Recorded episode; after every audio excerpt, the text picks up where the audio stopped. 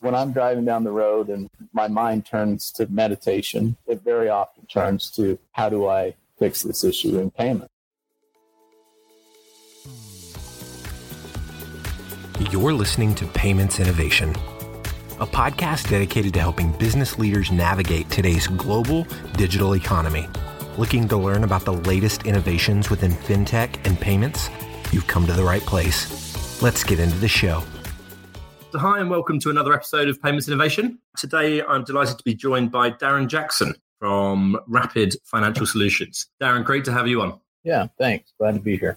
So, why don't we, before we start, why don't we just talk to the listeners a little bit about who you are and kind of your background and, and also what Rapid Financial do? Sure, happy to do that. So I have I've been in the payment space for you know about 20 years, and but what uh, ultimately got me into the payment space was I was of all things a sports official, and uh, I was a sports official, officiated a lot of high school and college basketball in my early days, and I hated the way that sports officials got paid, and so on uh, on one of those nights when the fans and the officials didn't necessarily agree with each other. The officials got ran out of the gym, and back in those days, we would actually fill out vouchers that had our name and social security number and the home address and phone numbers and all that. And we put them on the scores table. On this particular night, we got ran out of the gym. We kind of sat in the locker room for about an hour for the gym to clear out. And when we came out, our, our voucher was still sitting on the scores table. And so that kind of triggered me you know, with the banking background in, in the early days of kind of uh, identity theft, a lot of those trainings that triggered me to kind of get interested in fintech and creating solutions that solve identity issues and, and solve payment issues and distribution issues. Um, so anyway, that company, we ran it for about five years, eventually sold it off to the NCAA, two thirds of it, retained a third of it, and spun up in about 2008, 2009. We spun up Rapid Financial Solutions. And Rapid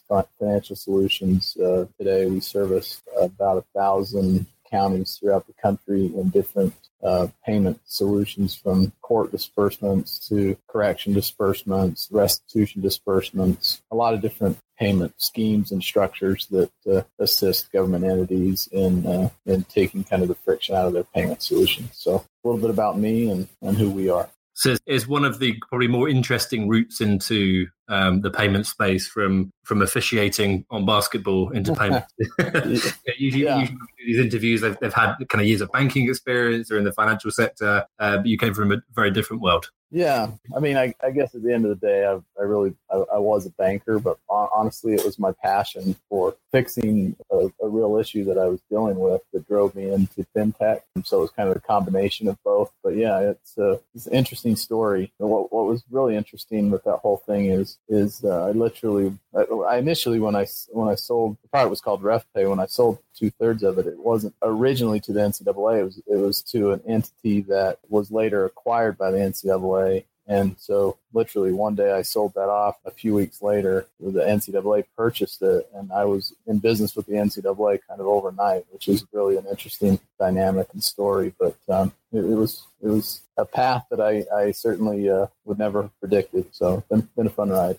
I think it's a really interesting uh, story, right? Because this is someone who, you know, from a completely kind of unrelated industry has come in and, and, and payments affect so many industries kind of indirectly. And I think kind of identifying that there's a there's a huge issue here in kind of identity theft and how that relates to payments, I think is a really interesting transition into this world. Yeah, I, I think that's really been the root, honestly, of what we do at Rapid is that experience of officiating has, transcended into the same experience in in a, a num- number of different sectors. And if you really say, you know, when I described Rapid prior, you know, we, we do a lot in government county work. But the honest truth is, we really look for niche, fragmented sectors that we can go in and through software integrations, we can aggregate those fragmented sectors and provide payment solutions or fintech solutions to them. And, and, that model certainly has been been a working, a very successful working model for us, and one that certainly originated probably from the foundation of how it began. Okay, so listen, just just changing angles very slightly. So if we go back to kind of your, I guess, interpretation of what fintech is and kind of the root of kind of fintech innovation, where, where does that sit with you? What are your thoughts on that? So I think when I think a lot about fintech, it's an extremely broad term when it comes down to it. So it's it's almost like asking somebody, you know, what do you think about medicine? Well, you know, there's just so many broad definitions of, of what that means. But in my mind, when it comes to fintech, as you boil it down, I really have spent a lot of time thinking that there's really eight different sectors that kind of define fintech. And, and in, in my definition of it, those sectors include anything like one sector is investing and trading, another one wealth management, another one kind of the loan and the credit and the mortgage sector, another one the insurance sector, cryptocurrency I think is a fintech play, payments I think are a play, remittance and FX, and then I think crowdfunding. To me, those are different sectors that make up the term fintech. And, and when someone decides to play in fintech, in my mind, they need to choose one of those sectors. And then from there, I think they need to really start to get to the granular root of the problem they're trying to solve. But you know, we hear this this term all the time of, of, what it means, all the way from insurance products to credit product. But when it's all said and done, if you really think about the term in general and you break it down into those subsections, and then you determine, okay, where in these subsections is it applicable for me to play? I think that's where you start if you want to play in fintech and be part of the fintech world. Okay, but I, I, guess the, the commonality in, in all of them is kind of understanding the, uh, I guess, the regulatory challenges and kind of banking reg- regulation that underpins all of this. Yeah, I think I think that's one thing that you know I've I've dealt with an enormous number of entrepreneurs over the years, and one of the hardest things, and, I'm an entrepreneur. Let me clarify that through and through, and so I, I really relate to them, and, and there's kind of that that commonality that helps us really see eye to eye. But one of the hardest challenges that I think they find when it comes down to it is understanding that if you get to the, the root of any one of those sectors and you boil it down, you're going to run into regulation. And in most instances in fintech, it's going to be banking regulation. And so I, have seen so many people come along and, and they've tried to, to not address that issue. And, and ultimately what ends up happening causes a, an enormous roadblock for them. And so, you know, and I, and I get push the limits with regards to pushing regulators to, you know, help us advance the spectrum, so to speak. But ultimately, uh, when when I when I invent a product or when I build a product, I really do start and, and try to make sure that I'm building within the framework as the regulation exists today. Because in my mind, that's the only way it's sustainable and it's the only way that you have potential to really scale it. Because at some point, if you don't address that issue, you're going to get yourself in, in, in trouble when it comes to fintech. So that's quite actually a good segue to, to my next question, and actually, because you know you, you mentioned there you're an entrepreneur by heart, but you're also married with four kids. So how do you find time for this, and and how do you kind of successfully develop a fintech application whilst managing family life and, and everything that goes with it? Well, I tell you, the first thing is you, you marry an incredible partner, which I've done. That, that's how you that's how you pull, pull off the. the She's listening, is she going to listen to this? I take it. I hope so. that's that's the way that's the way you start. But but the honest truth is, for me, I always relate this when I talk about kind of being an entrepreneur or making sure you you're an entrepreneur in the area that you should be. When I think about nothing at all, I think about payment. And I know that sounds maybe like a weird statement, but that's when I'm driving down the road and my mind turns to meditation. It, it, very often turns to how do I fix this issue in payment? And so it's my passion. So that's how I manage it, right? If I am inventing or creating, the way I balance it is I'm very blessed that I'm, I'm working in a career and, and, in a sector that I absolutely love and that I'm passionate about. So I don't have to compete with, you know, going snowmobiling or working. To me, I've actually prefer to work I'm working in what I love. So that's really the way I balance it. But that being said, I will also tell you there are certain things that I've learned over the years comes to creating fintech products that are absolute musts and ones I would caution people who are trying to invent products in this area that they need to be aware of. And, and the real reality is because, you know, entrepreneur entrepreneurs only have access to so much capital and they can only kind of take this chance once or twice. So I'd, I'd give them some guidelines that they maybe should follow if they're going to try to build a fintech product. Be okay if I share with some of what, what I think those are?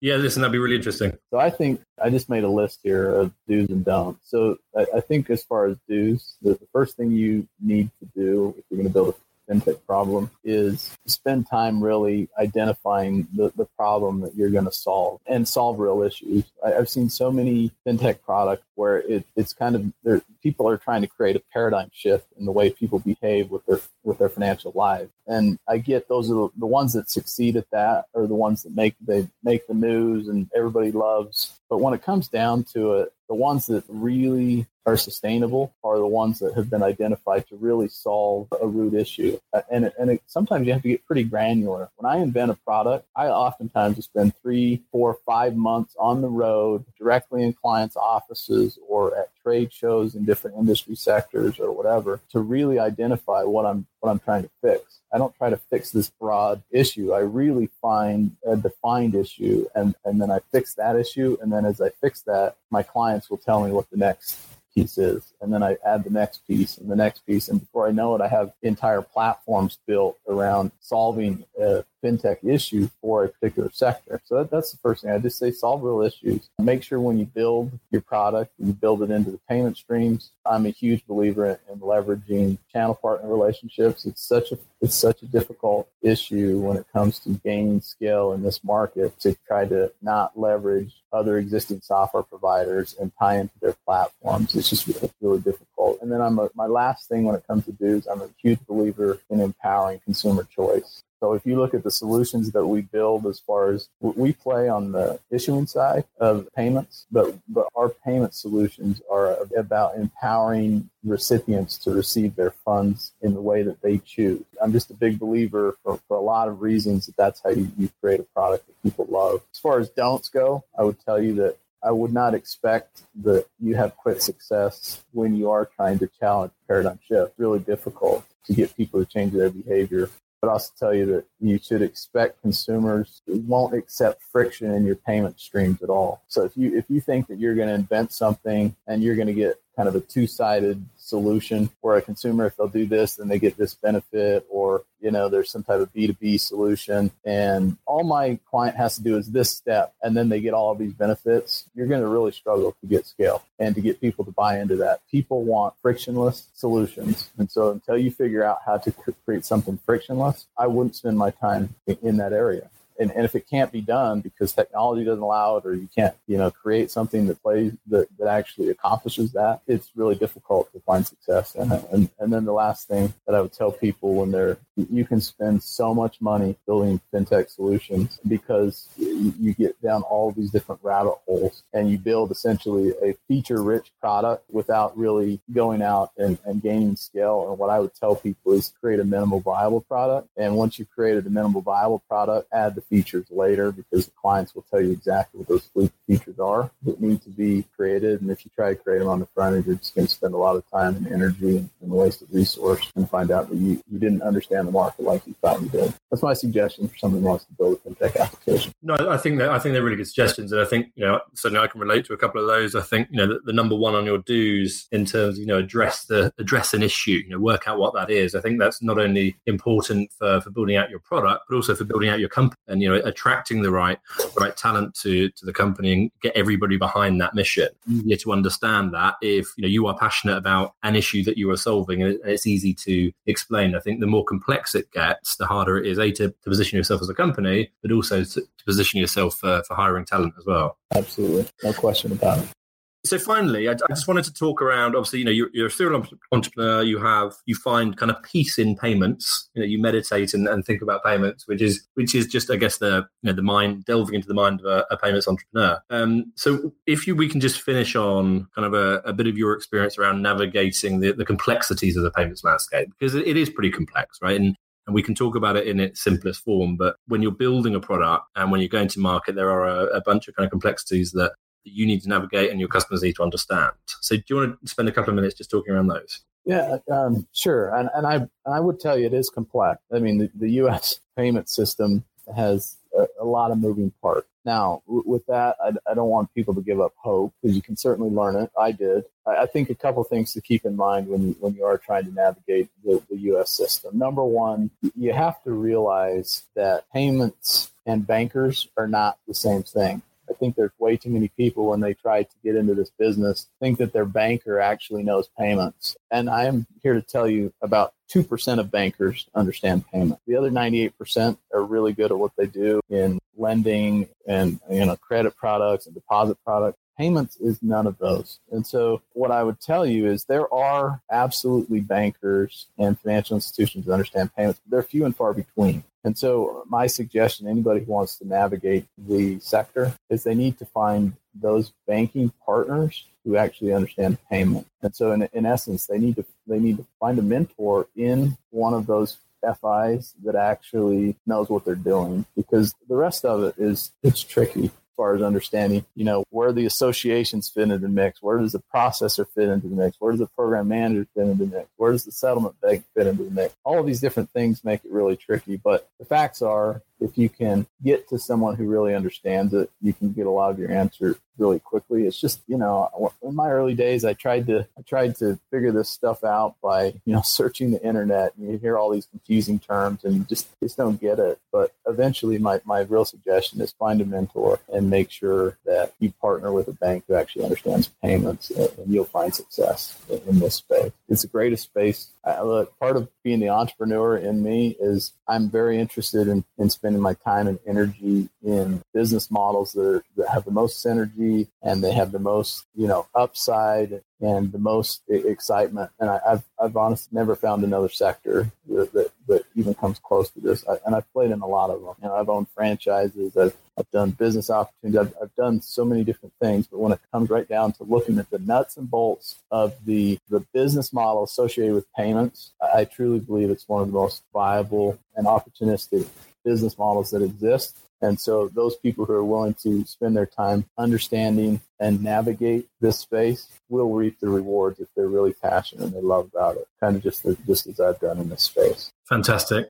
Well, listen, Darren, I think that's, it's been a really, really interesting session. Yeah, thanks for coming on. Um, you know, once again, you've been listening to Darren Jackson, who is president and CEO of Rapid Financial Solutions, from basketball official all the way through to kind of serial payments entrepreneur. Darren, thank you very much for your time.